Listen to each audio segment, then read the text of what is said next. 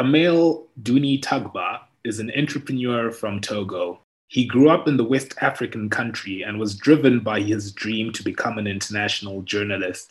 Kamel is a freelance journalist and writes for the North Africa Post, Middle East Confidential, and China Africa. He's interested in international relations, Middle East, and African politics. The versatile reporter is a UNESCO scholarship alumni and attended the Central China University, where he obtained an MA in linguistics and communication. More recently, Kamel has ventured into entrepreneurship, where he founded a company, Agbelcom Partners, a company providing communication, agribusiness, innovation, and technological services in Togo. The vision of eventually expanding into Africa.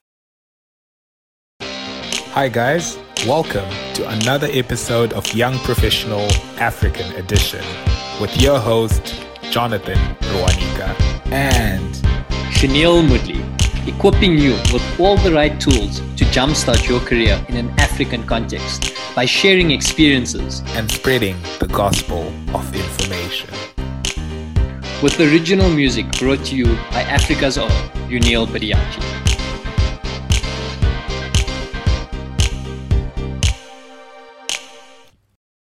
Thanks, Kamal. Thanks for joining us uh, on the podcast. So, um, I think the first thing that we, we always kick off with is where are you from and where did you grow up? Okay, uh, I'm from Togo. Uh, first of all, thank you for having me uh, on this interview. I'm from Togo. Uh, I was born in northern part of the country in a city called Sokode, which is the second largest city in terms of population uh, in the country. So, yeah. I'm from, I'm a Tem speaker, a language spoken in the northern part of the country. Okay, awesome. So you said it's the second biggest place in Togo. How many people are in there? Do you have any idea? Because because Togo is not not that big. Uh, yeah, roughly, roughly, roughly seven seven hundred thousand people. Seven hundred thousand people. Sure, that's quite small by African standards, eh? yeah. Yeah, yeah, yeah, very small. You know, the country is very small too. So we are 7 million in total in the country. And uh, uh, largest, the largest chunk of the population is, is based in the capital city. So the, the other city that has uh, the largest population uh, is that city. So awesome, man! And I think you're you're the first person that we've had on the show from Togo. So you're representing uh, all all seven million right now. Eh? yeah, yeah, it's a pleasure. So uh, pleased to be around. Yeah, so. cool. So, so tell me, um, did you, or you know, traditionally in in an African country, we always focus on university and things like that. I know you're an entrepreneur now, um, but did you go to university? Was that ever on the cards for you? And is that something that um, people from Togo aspire to? Yeah. Uh, first of all, I attended University of Lomé, which is the, our first uh, state-run university, and I did my BA MA, sorry, I did my MA there in linguistics, uh, African linguistics. I did linguistics, and after my B, uh, my MA, I, I, moved to China where I studied uh, foreign languages, especially. I expanded my knowledge in linguistics. So that was on a scholarship from UNESCO and the Chinese government. So I came back from China in 2013. Uh, I started working as a journalist uh, and also as a tour guide a tour guide because I loved tourism before. I wanted to have a uh, career in tourism sector because it's a very uh, large industry, a very interesting industry where you have you have to have uh, language skills and also have a, a very large knowledge of your country if you want to really be a tour guide or to, to operate in tourism industry. So I was in the tourism industry for a couple of years. Then I moved into journalism, which was my prime uh, goal to be an international journalist. So journalism led me to entrepreneurship. Yes. Okay. Wow. That's that's a really interesting journey. You went from from Togo to China, and and now you're back. Tell me a little bit. So you, you're saying that you need to know a lot about the country. Tell me a little bit, and, and I think also for the for the listeners who aren't from Togo, what is the economy like in Togo? You know, um, what are the industries that are booming? Which ones are not non-existent tell us a little bit about that Okay, uh, thank you. Uh, Togo, as um, as a typical African country, is very much dominated by uh, foreign businesses. Uh, the foreign direct investment here is very high. We have a very large population of uh, um, Pakistanis, Indians, uh, Nigerians, Lebanese as well. So the country itself exports cocoa, uh, coffee, and also phosphate. We are one of the leading countries that exports phosphate in the world. And uh, our economy is largely agricultural economy with uh, cash crops such as coffee and cocoa. But we also have other sectors that are also very uh, booming, with, for example, the logistics. We have one of the cheapest and the largest harbor in the sub-region, apart from that of Cote d'Ivoire. Uh, we have the second largest harbor in the, in the sub-region. And a country such as Burkina Faso, Niger, Mali, they ship the goods um, from our, our harbor, so which is a very major hub for them in the sub-region. We also have uh, an economy that is um, very um, uh, like I don't want to call it a tertiary tertiary uh, economy. Uh, it's much based on uh, uh, second-hand clothes, clothing. Sorry, a lot of clothes that we have here. We don't produce clothes, but we do import a lot of clothes, second-hand clothes. Ghanaians, Nigerians, uh, and other uh, country, uh, neighboring countries, Mali, Niger, they come down here to collect, to buy second-hand clothes and then sell back in the various countries. Uh, we are a country that is also known for very active women. We have a group of women we call Nana Benz. They are the first women to own a Mercedes Benz in this country. Uh, they had a lot. They made. I mean, they were actually our business powerhouse. But these women have com, uh, com, uh, gradually leaving the uh, the scene for the young the younger ones, especially the daughters who are come, who have come back from the states, from Europe, where they got educated. Let, let me tell you that these women I was earlier mentioning about, uh, the Nana Benz, they didn't go to any school, but they, they could do business. And they were actually the backbone of our business because they, they, are, they are into retail market, especially clothes uh, and fabrics as well. Uh, so that's it in a nutshell. But right now the economy is um, a bit uh, slow. It's a bit slow uh, because of the impact of COVID-19. Uh, but the government is now trying to inject a lot of money into the agriculture sector to produce locally made food. Uh, so right now, one area where people can really go into as far as investing in Togo is concerned is agriculture sector, especially the agribusiness sector.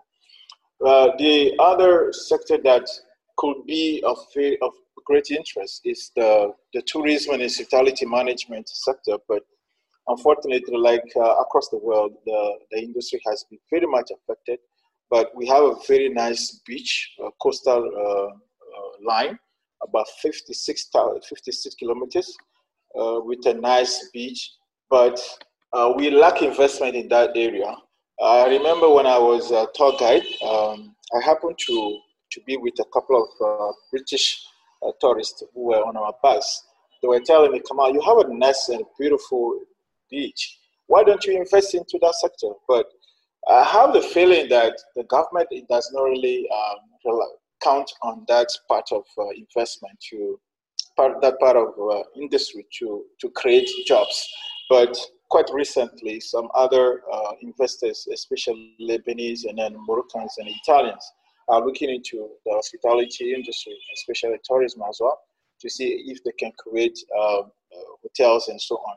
And the government recently got to got to know that okay, tourism could be a very nice, uh, very important uh, money generating industry uh, business for the country. So recently, the government and especially the president has been pushing for conference tourism. I guess you know that.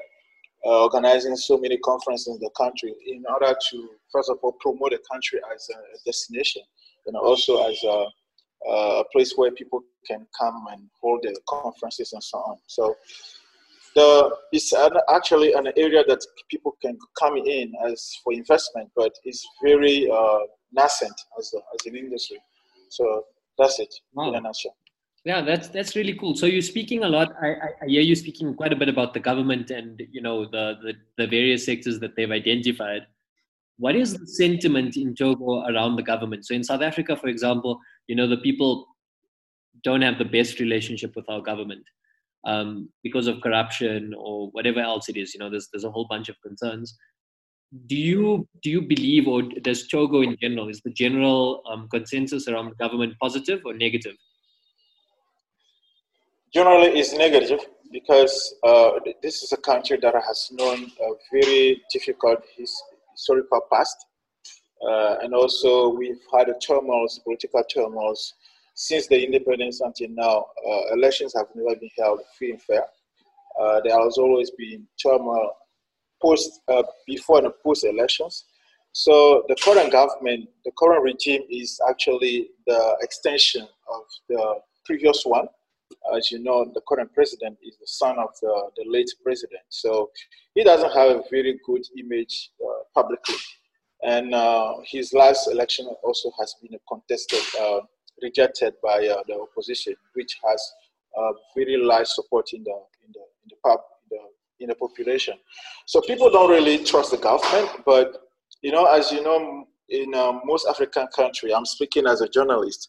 Uh, sometimes people don't really understand the game, the international, uh, the geopolitics in African countries. So the population, as they don't have a very broadened understanding of how polit- politics is played out.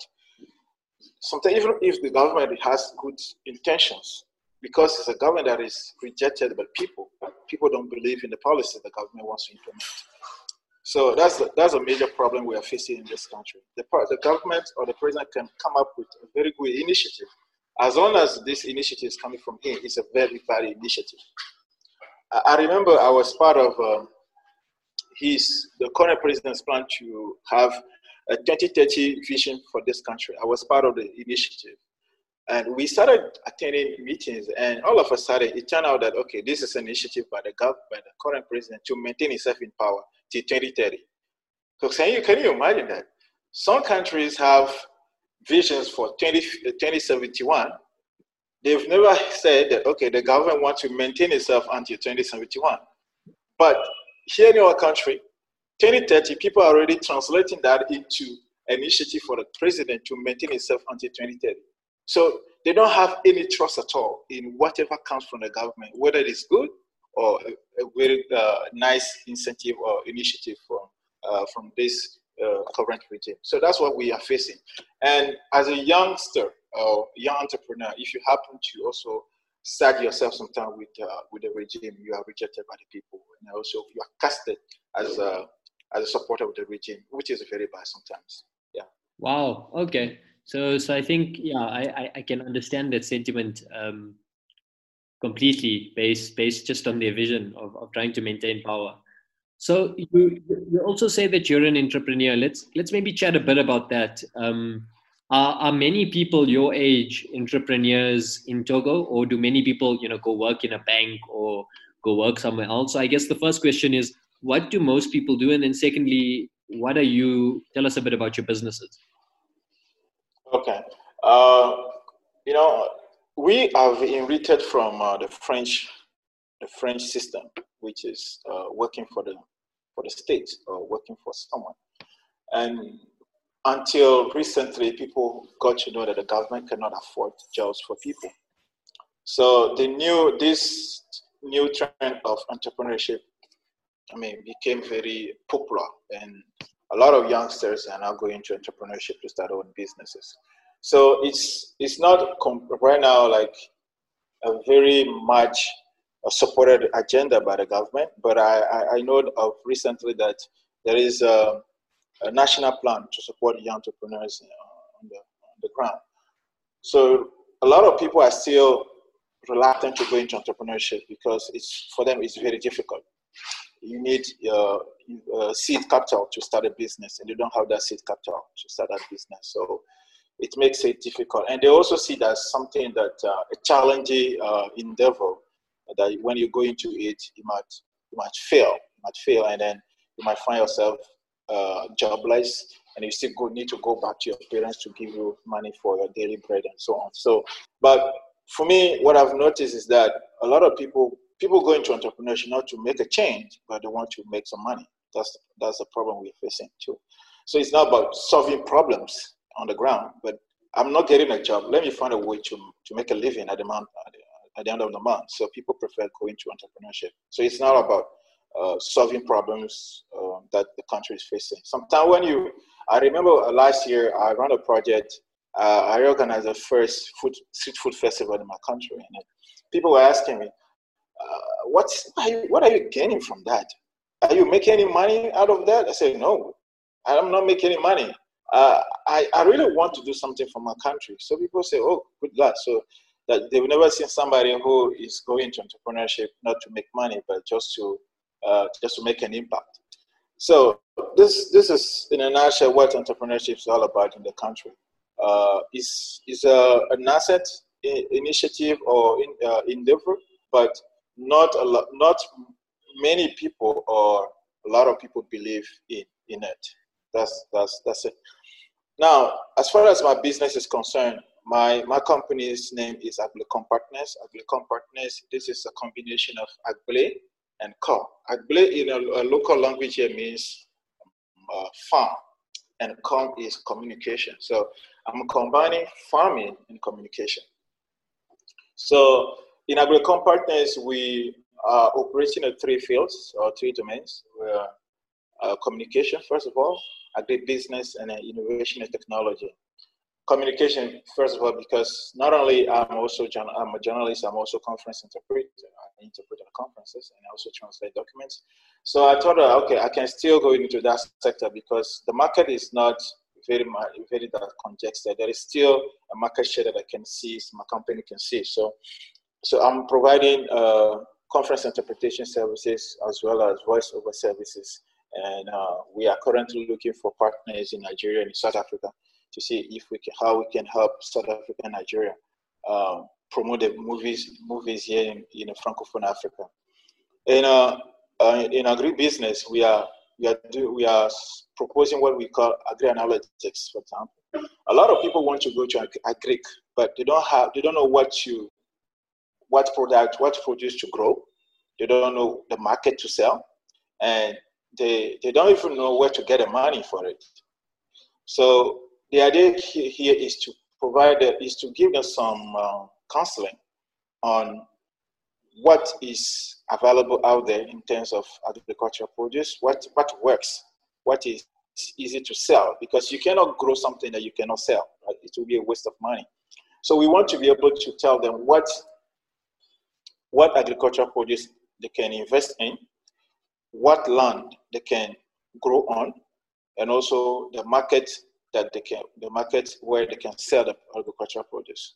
So that's what uh, agri analytics is. So we are working with data. We are using data to make projections in agriculture.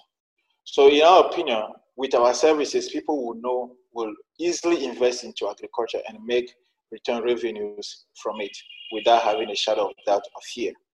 So that's what we do in uh, agri analytics. We also uh, producing compost from uh, food leftovers from hotels and restaurants because we've uh, been, uh, I've, I had operated in the tourism sector. I happen to be in hotels and restaurants sometimes. I see people throwing away food and it's still going on. So then the idea came up to me to see, okay, why don't you collect that food waste from the restaurant and hotels turn it into compost and send it, sell it back to farmers. So it's over here we're trying to build a bridge between the food industry and the farmer. The farmer, the farmers will get the waste from the food industry and the, the, the hospitality management and turn it and turn it to uh, a fertilizer, green fertilizer that he can use in, in his farm. The last uh, field or domain that we are also operating in is uh, the tech and uh, innovation sector.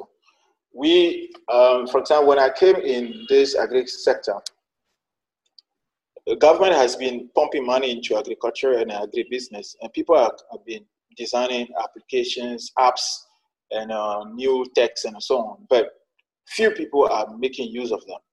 So it's like people are generating content, are generating, are uh, innovating, but no one is using the services. So here we want to provide a platform where they can we can promote the product, and promote the innovations and technology. Uh, but the core idea behind this technology uh, sector is that we have this core belief that development is cultural. It has nothing to do with, for example, you can have the best education ever from the US or from, from Europe, but you cannot still develop your country as, as long as you don't understand the culture of your people. So we want to turn technology rather uh, towards our culture. We want to turn technology uh, culture free. We want to be, we want to see our people, even the lay person, the lay Togolese in a remote city, remote village of this country, could use technology and design technology. That's why we are going to technology. So we want to see even a Togolese who has never stepped foot in a school, want to see me able to design and innovate. So we are positioning ourselves as the platform for innovation, for local innovation in this country. So that's what we are basically doing uh, in technology, and uh, that's it. Yeah, man, that's the, I don't think that's it is the right word. That's a lot of stuff. You're doing a lot of stuff. That's awesome. Yeah, we are, we, we, we are doing a lot of stuff because we, the, the thing is, uh, for example, uh, the community, I'm not alone. I'm not alone. I'm with a couple of other people for this business. So I'm handling the communication aspect of the business. The agri the agri side is also handled by a different team. Uh, tech side is also handled by a different team. So I'm, I'm just the, the manager of the entire team. That's all. No, that's that's really really interesting, and I think you touch on something um, that we've also spoken about in previous episodes. You know, you can have the best education, but if you don't understand the context of your country or the culture of your country, you're you're unable to to make an impact that matters, right? and what what drives your passion? So you're obviously saying you know most entrepreneurs in togo they, they go into survival mode. They see it as a means to to to make money which all businesses want to do. But you've got something else i can see besides money that's driving you what is your passion and where is it coming from okay uh, my passion is coming from my journalism job uh, you know i work with uh, morocco based media and i cover the middle east region and Saudi Arabia, Qatar, United Arab Emirates, Kuwait, Bahrain, um, Iran, Turkey, Morocco, Algeria, Egypt, Tunisia. These are my areas of focus. Let me tell you that that's where the world is actually running. That's where people are running the world. Money is over there. But I was really, all started when uh, last year when I was writing a, an article on uh, an investment, sorry, a project in Saudi Arabia, a project by the current Crown Prince uh, Mohammed bin Salman. He is running a project of 500 billion dollars in the in the in Saudi Arabia to build a city over 25,000 kilometers square. Everything is digital. But people who were convened to discuss the project were the likes of Mark Zuckerberg, Jack Ma, uh, Jeff Bezos, and so on I said, these guys, what the typical thing that the typical feature they all share is that they're businessmen. They are not workers. They are people who are generating some ideas. Then I said, the world is interested in people who can create, not people who you can you can sit at a negotiation table when you create. You cannot sit at a negotiation table when you're seeking a, job. When seeking a job. Then I said, I want you, a few people in my country are aware of such projects. And I, am I'm not trying to brag, but I'm the only person in this country that is, is working on that region of the world. And I'm saying, what, what can I provide? What, what kind of added value can I provide to my country? So the added value for me here is to go into entrepreneurship. What I'm learning from the Middle East, let me go into the market, let me go into the field, apply it, and then that will, that's the only way I can make the change. Because taking your pen, sitting behind your keyboard, writing an article, that's fine. A lot of people will read your article, but as you know, in Africa, few people do read, right? And you they will read and they will not implement it. So I said, I, I don't want to continue blaming myself, blaming leaders. I'll stop blaming leaders. I want to go into action. So go into action and be that uh, change maker is what drives me to, to be in entrepreneurship. So I'm not, I'm into entrepreneurship to solely make money, but I'm into entrepreneurship to make a change. I want my country to remember when I'm dead. When I'm dead, okay, Kamal happened to do this for his country, and that's my merit. That's all. Because you can have as much as money you want, but it might happen that the world will, will not remember you. The world only remembers people who make change. Yes, the world doesn't remember people who make money. That's all. That's my try. Definitely, man. I think that's a wonderful sentiment. Um, I, you know, it's it's. I love speaking with entrepreneurs like you from across the continent because I think sometimes the the challenges that we have in Africa and, and myself included you know, you just look and we have a, I don't know if you guys say this in Togo, but in South Africa, we say something, we just go ish. And it means, okay. Like, it just means like, ah, this thing looks uh, extremely difficult. So then, you know, it becomes very overwhelming. And it's that you've still got this, this attitude. And I think that we need a lot more people like that, not just in Togo, but across, across the board. Because we, yeah, we face similar things. So maybe my, my last question then is, to other aspiring entrepreneurs who come from big economies like Nigeria um, to smaller economies like Burkina Faso or Togo or whatever. What, what sort of advice would you have for, for a young entrepreneur um, who's, who's thinking about their journey but, but also feeling you know, overwhelmed by it and by the challenges that we're facing? Okay, uh, I've learned something. They said the fear is is we have a fear not because uh, it exists is because we we don't try. The fear comes from our our inability to try. And once you start, it's difficult. Uh, once you start, you start breaking the ice. But what I will what I would advise people to do this, they should have they should always bear in mind that people are looking up to them. Let me give you an anecdote. In 2017, I started a business with a friend of mine we I look around, I couldn't see any professional drivers in this country because people they have a driving license, they call themselves drivers, but we have the the tool. I mean, the percentage of accident is growing every single day. So I told my my friend, guy, you know, one business we could do is to to come up with a service for professional drivers. And my friend said, okay, come out, this is a nice idea. Let's go into it. Let me tell you that we make announcement on various radio stations for recruitment. 2 a.m., 2 a.m. at dawn, I receive a phone call. Sir, I want to submit my application. I what? So it means that somebody out there is really looking up to us. Now, I want to work for you. So, so it means that I, I too can do something for someone.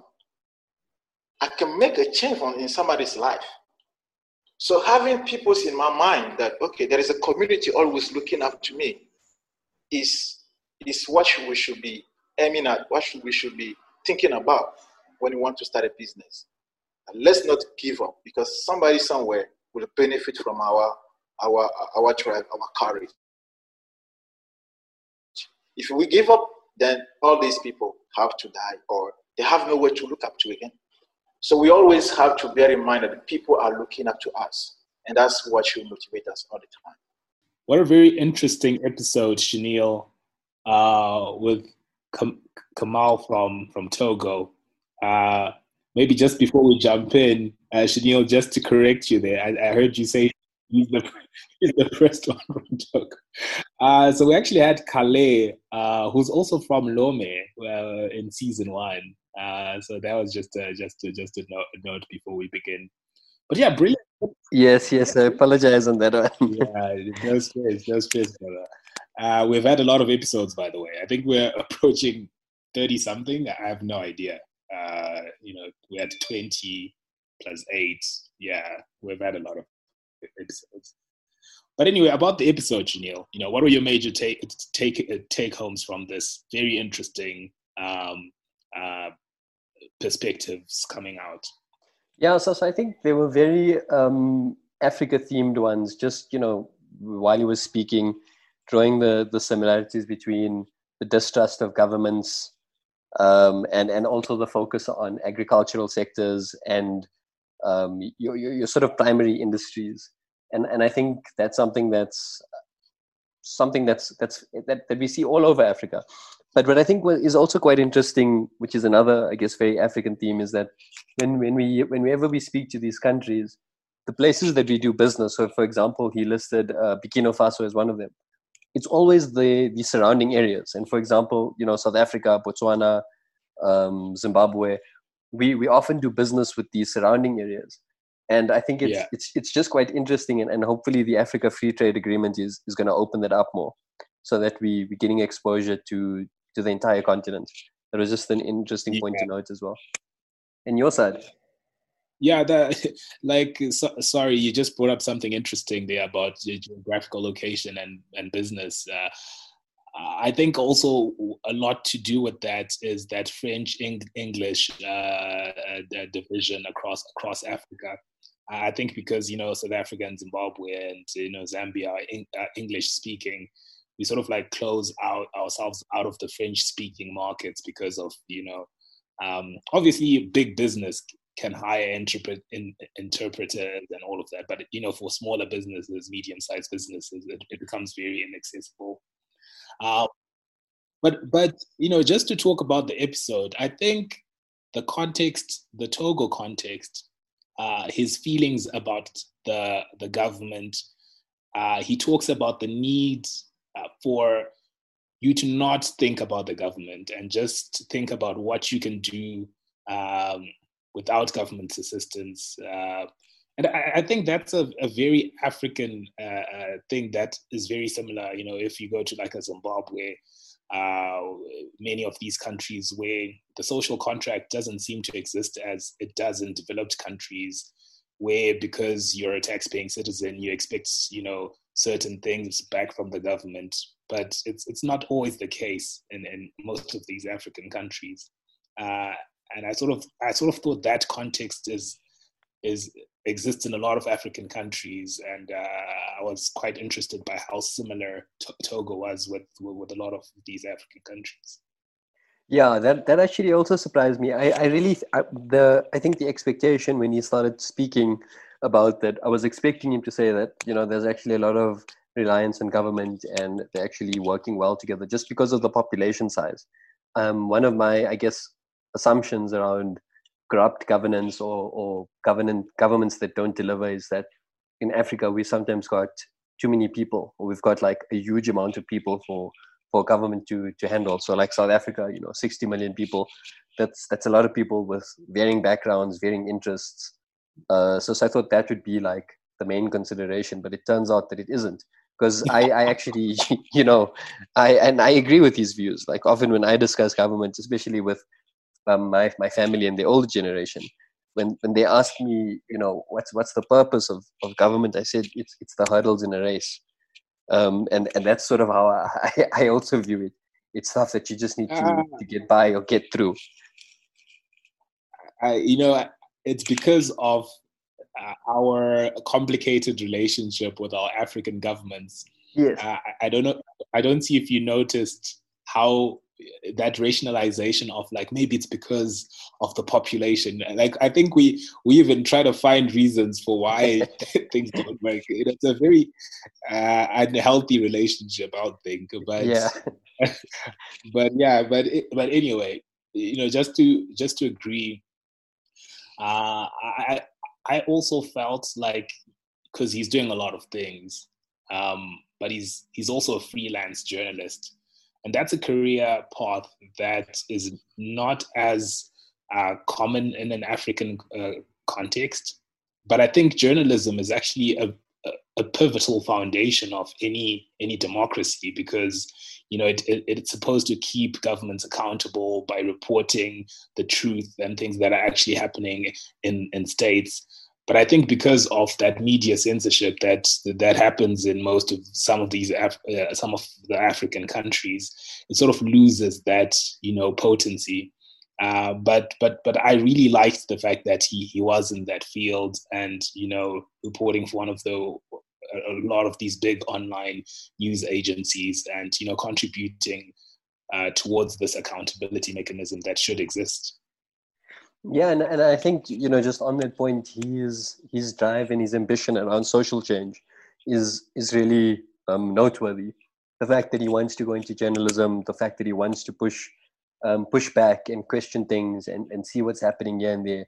You know, he's he's really got the attributes for journalism, and and I think that that's something really, really uh, that, like you said, it, it's really needed in a democracy. Yeah, yeah.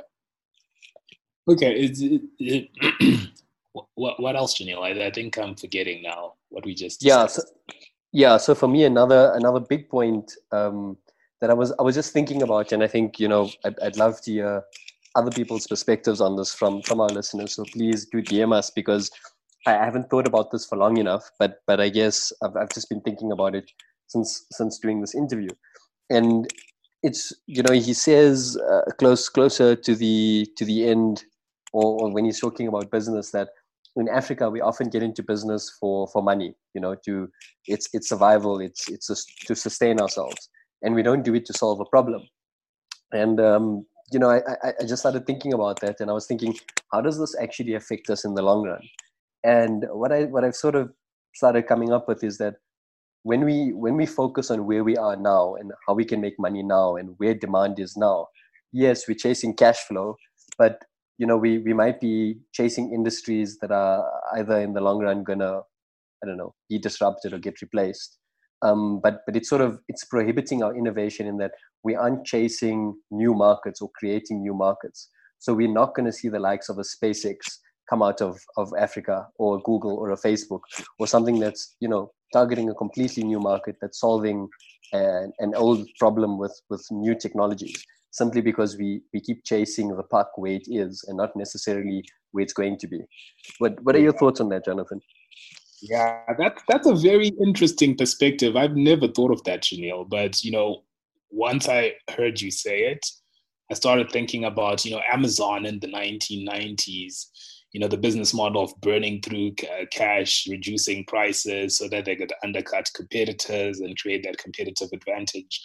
Amazon saw no profits for probably a decade. Netflix, you know, burning through money to create mm. content so that they can create the giant that it is today. Like, I don't even think Tesla has ever made a profit. I, I stand to be pro, pro, to be corrected, but last I checked, maybe a year or two ago, they were just burning through billions and billions of dollars. But you know, it's it's because innovation requires that a large outlay of money uh, without return in the medium to short term, which is just not available in Africa as you're contextualizing it. Most entrepreneurs, uh, we do it because of, uh, of necessity or because of demand.